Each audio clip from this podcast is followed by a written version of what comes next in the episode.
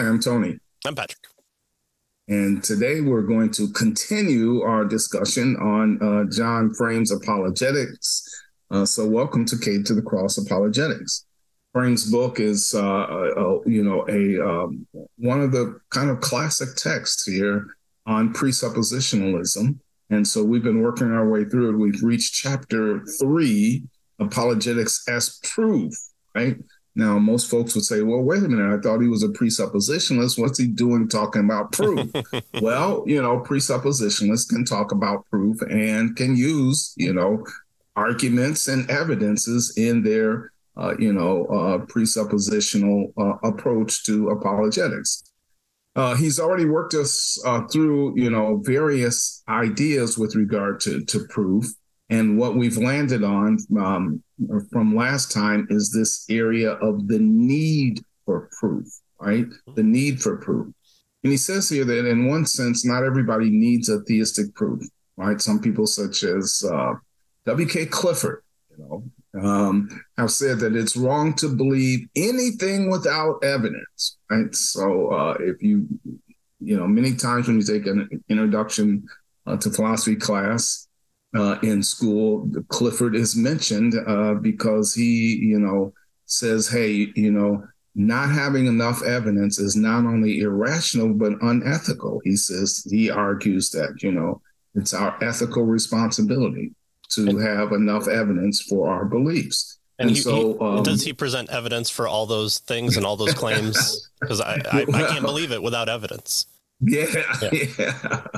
Well, you know, he, yeah, some of his illustrations, you, there is evidence, right? And so you kind of ask yourself, well, you know, what do you, how much evidence do you need, Clifford? Because there is some evidence, right? But anyway, uh, you know, uh, Frame says initially Clifford's claim is is rather plausible, right? That you do you do you shouldn't believe things without evidence. But he says this view has been effectively countered in our time by philosophers Alvin Plantinga and Nicholas Wolterstorff. And uh, they point out that we believe many things that um, that we do, and without uh, you know necessarily having proof, right? Um, for instance, that other people's uh, minds are like ours, right? Um, so you know it's very difficult to to have a proposition to prove that someone is you know uh, has a mind, right? Do how do I know that? Um, how do I know other people have minds like I have a mind? It could be just you know robots or whatever, right? Right. Um, th- what kind of evidence do I have for that? Well, they're acting the same way you do. So what, right? Or here's another one. How about um, the uh, the Earth popped into existence with all my experiences five minutes ago? Well, what's the proof that that didn't happen? Mm-hmm. well, it's pretty hard to come up with proof for that, right? right? And so the point here is that we do we don't believe that, and we do believe that other people have minds, and so there are many things that we uh, that we believe that we can't necessarily true uh, believe uh, you know have proof for, and that's the point that he's trying to make here. So they yeah. kind of, you know, they defeat Clifford's claim by these various counter examples. Mm-hmm. Right. And uh, Frame goes on to say that he actually agrees uh, with Clifford that we should not believe anything without having evidence in the objective sense. That is, that one should not believe anything unless there is an objective evidence to support it. He says that he believes that uh, there is more than ex- adequate evidence for the truth of Christianity but he does not believe that someone must be able to formulate a proof using the evidence in order to justify his belief in Christ. Uh, right. you, you, know, um, uh, I think it was a book that we've read offline uh, where, uh, you know, uh, my grandmother looked at a, a sunset and th- at that point she became a believer in Christ. Well, no, no, you, you can't believe based on that. No, no, that's how I became a believer was looking at the sunset and, you know, it overwhelmed me for for the the uh, magnif- uh, magnificence of creation, and that's that's how I became to believe. Well, no, you're just wrong. Okay, I, I might be wrong in my belief, but how I uh, justify my belief is is is through that, and so I right. I don't know how you how you how you get around that. Yeah, exactly, and that's similar to the to the uh, illustration he's going to use here. He says evidence has its own persuasive value quite apart from our verbal formulations of it, right? Our arguments, right? So he says, when I see someone, um, you know, on his drive home, um, and they are in a postal service truck, they're wearing a uniform, right? They're headed toward his house. he infers that that person is going to bring him mail. Go figure, right? now, notice he says, why bother with a syllogism, right? The objective evidence is sufficient. What's the objective evidence? Well, they're in a postal truck, they have a uniform, and they're coming up to his house. What else do you need? So we do we need to have an argument for that? No, our experience is the evidence that we need, right? right. So the objective evidence, he says, is sufficient. Formulating a subjective argument will only waste time. Coming up with a syllogism that proves that is just a waste of time. We don't need that. We also can't. Says, we also can't uh, ask that postal service uh, person because uh, you know people can lie to us, and and we can't have revelation as a form of proof. So we definitely yeah. can't ask. That's right. Yeah. So he says when we consider the heavens, this is you know he's he's he's alluding here to uh, Psalm eight three, and observe the incredible vastness of the universe and the magnificence of its order. That experience, just like our experience of the postal worker, has a persuasive value equal to and perhaps beyond that of any verbal teleological or cosmological argument. Why do we need those when we've observed all of this, you know, in in um, in in in the universe? And right. it's the same way. We don't need an argument when we see the postal worker coming up toward our house with papers in his hands, and we he suggests, why do we even need an argument? When we observe the incredible vastness, magnificence, and order of the universe. It is its argument. This is indeed scripture teaches that God's existence is obvious, and many of us would testify that his existence is obvious to us as well. Scripture never argues the existence of God. Rather, it states that he is clearly revealed, as Roman 1, good old Romans 1 tells us, and it's ridiculous, uh, uh, and it, it uh, it's, it's ridiculous to believe otherwise. And in fact, it ridicules those who deny him in Psalm 14.1.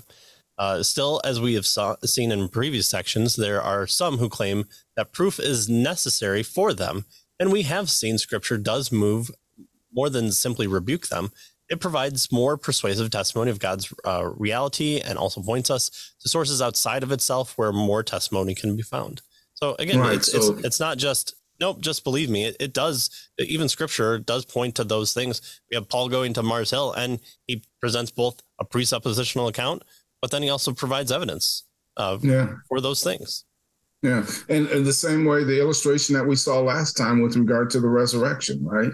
They they believed on based on the apostolic preaching, but there were also witnesses. So this is external to the scriptures. There were evidences, other evidences outside the scripture right. that people could uh, pursue as well. Right.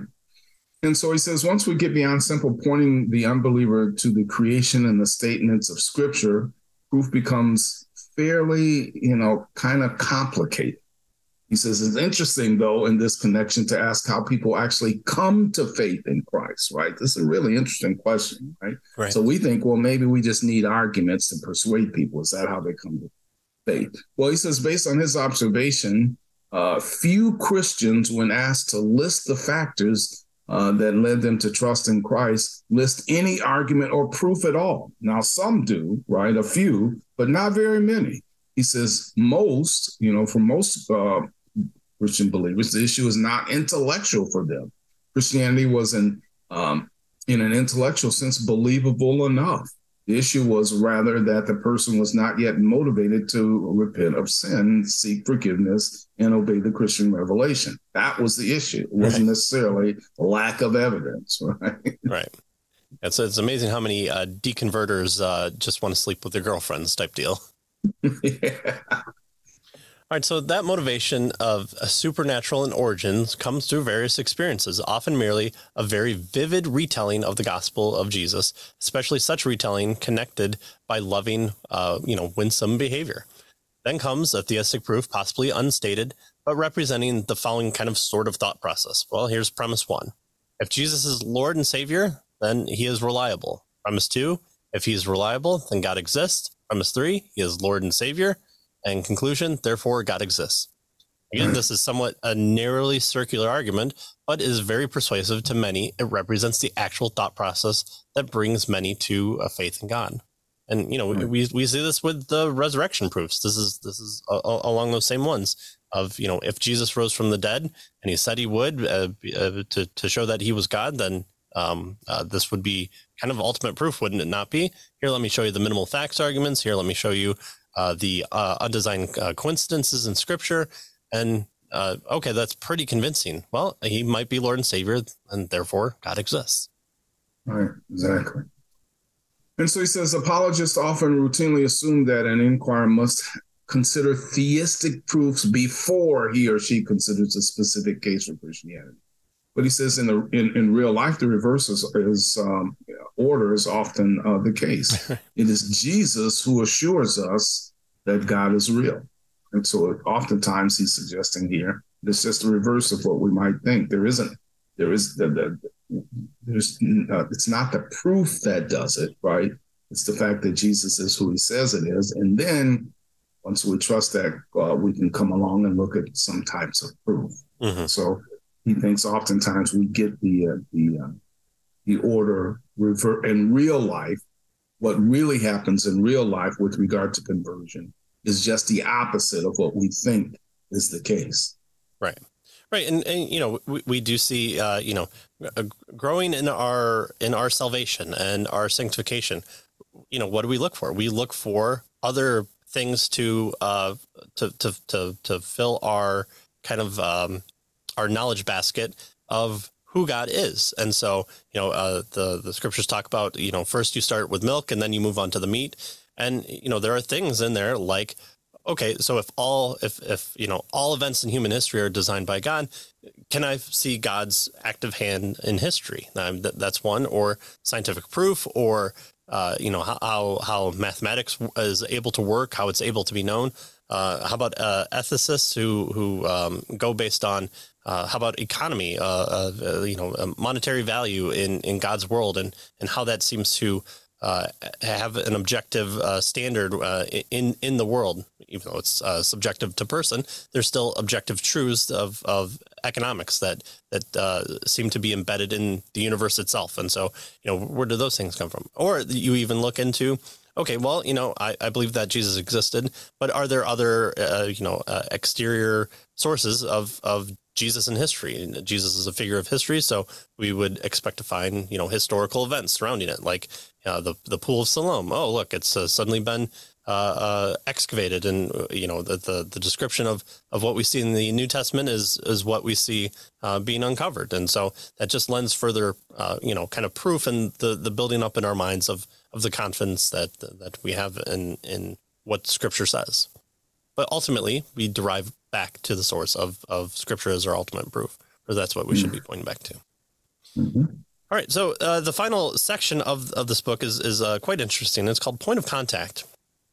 So the phrase point of contact is rather ambiguous. Some readers might assume that it uh, simply refers to some uh, common shared interest that the apologist might sh- uh, share with an inquirer and uh, for the sake of friendship and uh, conversation, an interest that could eventually lead to an opportunity to present the gospel. I see you're reading the book. Do you know I like books? You know my favorite book is The Good Book. You know something something very cheesy like that.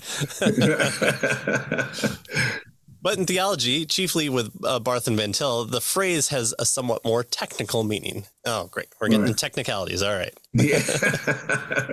so he says, yeah. So this point of contact issue, he says it, the, the issue provoking the use of this phrase is this, and this is kind of the major issue that he wants us to see with regard to this. Granted that the unbeliever is totally depraved uh, what is there in the unbeliever, if anything, that is capable of receiving God's grace, right? So if the, the if the unbeliever is totally depraved, then how can he receive God's grace, right? Mm-hmm. And so he gives us three answers, you know, three uh, positions with regard to the answer to this question. The Arminian answer says, well, it's man's reason and free will that allows him to be able to receive God's grace, right? He can understand it by reason, he chooses it by free will. That's the Arminian answer. Uh, Karl Barth's answer, he tells us, and this is the second answer, is uh, it's nothing at all. that uh, you know allows the unbeliever to receive God's grace. He says, in Barth's view, God's grace creates its own point of contact, right? Right? So the Arminian answer is it's the person himself because of their reason and free will. They're able to do that. Yeah. Uh, yeah. Barth says they're totally not able to do it. There's nothing in them that's a, that allows for this, and so it's God's grace that creates the the uh, the point of contact. And right. then, of course, he has a third position. Right. right. Yeah. yeah. So, so uh, uh, you know, uh, we're unable to uh, to to brag. So the Arminian one seems a, a little bit more out there. Uh, Barth, uh, sadly, we always have to interact. Oh, go ahead on and brag. yeah, yeah, not of works except for I was really special when it came That's to. Right. I uh, really because you know, I was I only smart. Need, yeah, I, I, only need the teleological viewpoint. I didn't need any of this other cosmological viewpoints. Yeah, yeah. yeah. and of course I have free will and right. I can choose whatever I want to do, and you know. In fact, if I decide to fly today, I can do that as well because I have free will. Oh no! Don't talk about nature. Don't you become too Calvinistic. Yeah, and then with, so, with, with Barth, it, it, there there doesn't seem to be any point to evangelize to people. It just seems to be well, you know, God, you know, God will do what He does, but why is uh, go into the, all the world and preach the good news if if if right. God God never never needs us as far as as as the tool that He's using you know, why are we going to evangelize? It's just the, the point of contact will be whatever God chooses in the world. Okay. And, the- and, and, and we should probably say we, you know, we kind of making fun of the Arminian answer here. And there are lots of folks that, yeah. you know, we can make fun of Barth, but Arminian, there's, there's, some respect. Yeah. Man has reason and we can reason ourselves to God kind of thing. Uh, you know, that's not, that's kind of a, uh, that's not the real argument that they have. Right. But, you know, again, uh, it implies that kind of thing. Right. Exactly. All right. So the third one is the Orthodox Calvinist, which, uh, however, will recall that God made man in his image, an image that is marred by sin, but it's not destroyed by sin. Van Til argues that the point of the image is knowledge of God, which, though repressed, again, Romans 1, still exists at some level of man's thinking. Again, it's the suppression. And when you suppress, you're still, you still are maintaining contact in some fashion with, uh, uh, you know, we, I, I, think we always use the, the, the basketball or the beach ball uh, in the pool. We're still having to, to push it down under the water before it pops back up and hits us right. in the face. We're, but we're still maintaining a point of contact there. And the point of contact for all proof, which is everything, is our, our shared image of God. So this is the point of contact which an apologist should appeal to. He does not appeal merely to an unbeliever's reason and will, because then you just say, well, you know, I've, I've reasoned you up to this, but that doesn't seem to be the case with a majority of people. For his will, though, is bound by sin, and his reason seeks to distort, not affirm the truth. So again, right. And so, and so Jesus says a person must be born again, right? So it's not just dependent on their reason and their will to to convert them, right? Right. Uh, there has to be a fundamental change in the unbeliever, right? Because their reason and will are bound by sin, and their will seeks to distort the truth. It seeks to suppress the truth. It represses the truth. And so, how how do we get around that, right? And so, in a sense, Barth was onto something you know, because uh, there is has to be a fundamental transformation of the person by the Holy Spirit. Right. And in a sense, I mean, we do appeal to reason and and the person's will, right? So all of that, uh, you know, but uh, the, the point I think part of the point I think he's making is these things have been overemphasized, and when we do that, we get into trouble, right? Right. So the point of contact he's he's arguing here is the image of God and of course it includes the uh, the you know our ability to reason and that sort of thing. But more importantly our ability to reason we usually as unbelievers use it to reason against god right? It's bound by sin and it seeks to distro- destroy uh, distro- uh, distort rather the truth and not affirm the truth. And so yeah. that has to be overcome and that's overcome by the preaching of the word through the power of the holy spirit I think that shows truth too, because you know you you read about oh you know here's a a, a Romanian uh, you know uh, uh, you know communist who uh, is is in a toilet stall and they've made uh, you know the the Bible into toilet paper because they're so low on toilet paper, and he ends up reading the Gospel of John from it, and there he he becomes converted by what he's reading on toilet paper, which to him, uh, you know, is is just that, but it's it's the Word of God, and so you you don't need the other person to sit there and and argue with you. He has the the Word of God uh, that is reflecting and and and and being a touch point of what of the image of God in him. And so uh, it's it's it's you know God speaking God's language to, to what is known, and so that that suppression then is lifted and and uh, you know truth is revealed uh, by a, a, another portion of of who God is, and uh, that's uh, through the Holy Spirit.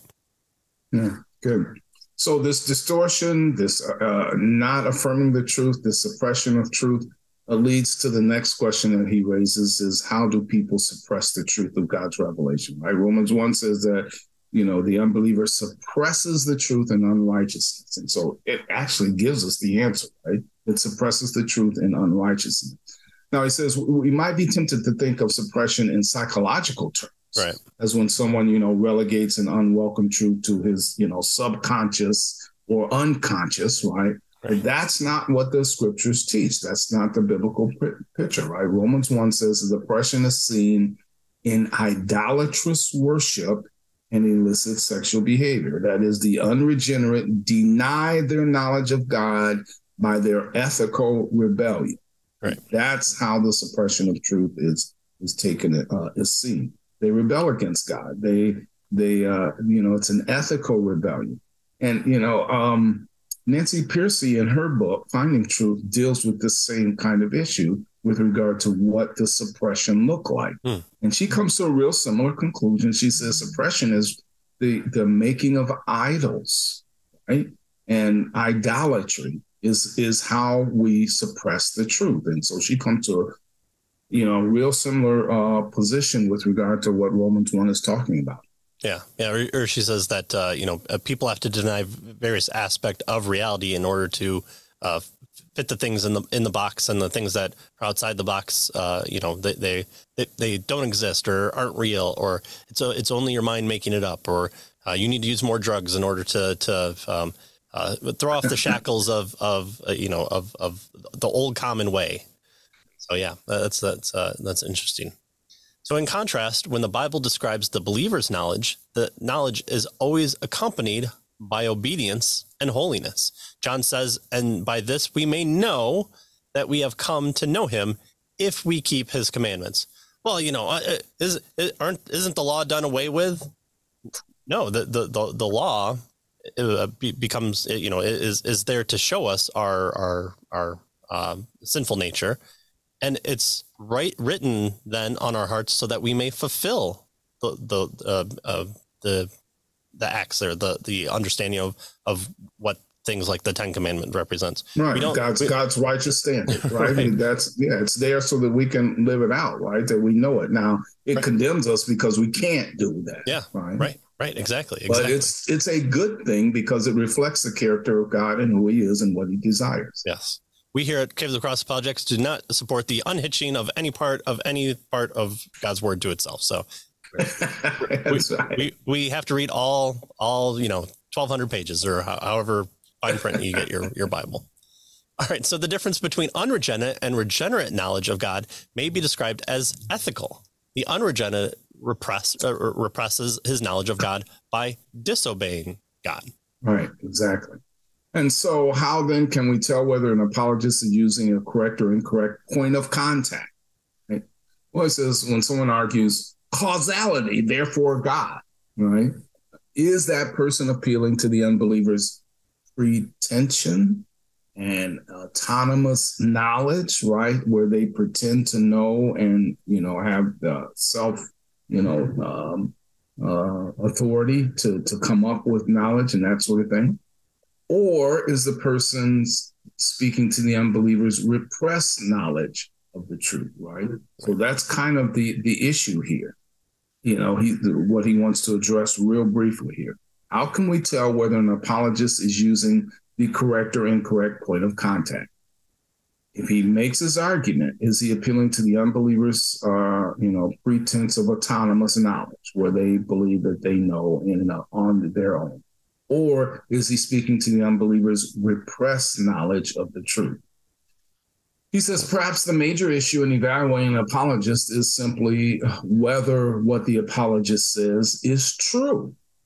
So that's it, right? Because unless they tell us, we can't divine their motivations, why they're doing what they're doing. So we have to look at what they're saying. Is it true? So if it's true, he tells us, then whatever the apologist might think about the point of contact problem, his argument will nevertheless address the unbeliever in the right place. Right. And so that's kind of how he ends this particular chapter. Right. Yeah. So, um, uh, you know, we have to make sure that we're doing apologetics not only in the right way, but also for the right reasons. Motivated as we reach out to the unbeliever in an attempt to uh, reach his repressed knowledge of the truth because the unbeliever is made in the image of God. And so that's that's our point of contact. But he says, as long as we in our apologetic preach the truth, then we can do that. We automatically do that. That's yeah. how we that's how we can overcome this point of contact issue. Right. And again, the reliance is not based on our words. We're, we're, you know, we, we, we don't have to uh, um, Monday morning quarterback ourselves or have someone critique our hidden cameras of, oh, you know, if you would have just used John 316 this one more time, you, you would have gotten it across the, the goal line and, and you, you could have gone for the two point conversion and got them into Calvinism. Oh, so close, so close. No, we, we rely on the Holy Spirit, and in fact, if you if you watch uh, you know uh, de- debates online of uh, you know Christian atheists, uh, you know okay, grant me all the positions. If if God were true, would you still worship Him? Uh, and it's like, no, uh, I, I, I hate your God. Your, your God is, you know, X, Y, Z or commands, you know, ABC or what, what, whatever it is. Honest people, it's, it's not about b- belief or unbelief. Again, that's true for, for some people, but some people, will be honest and say, even if I grant you the, the, the proof of existence of God, I, I, I hate him.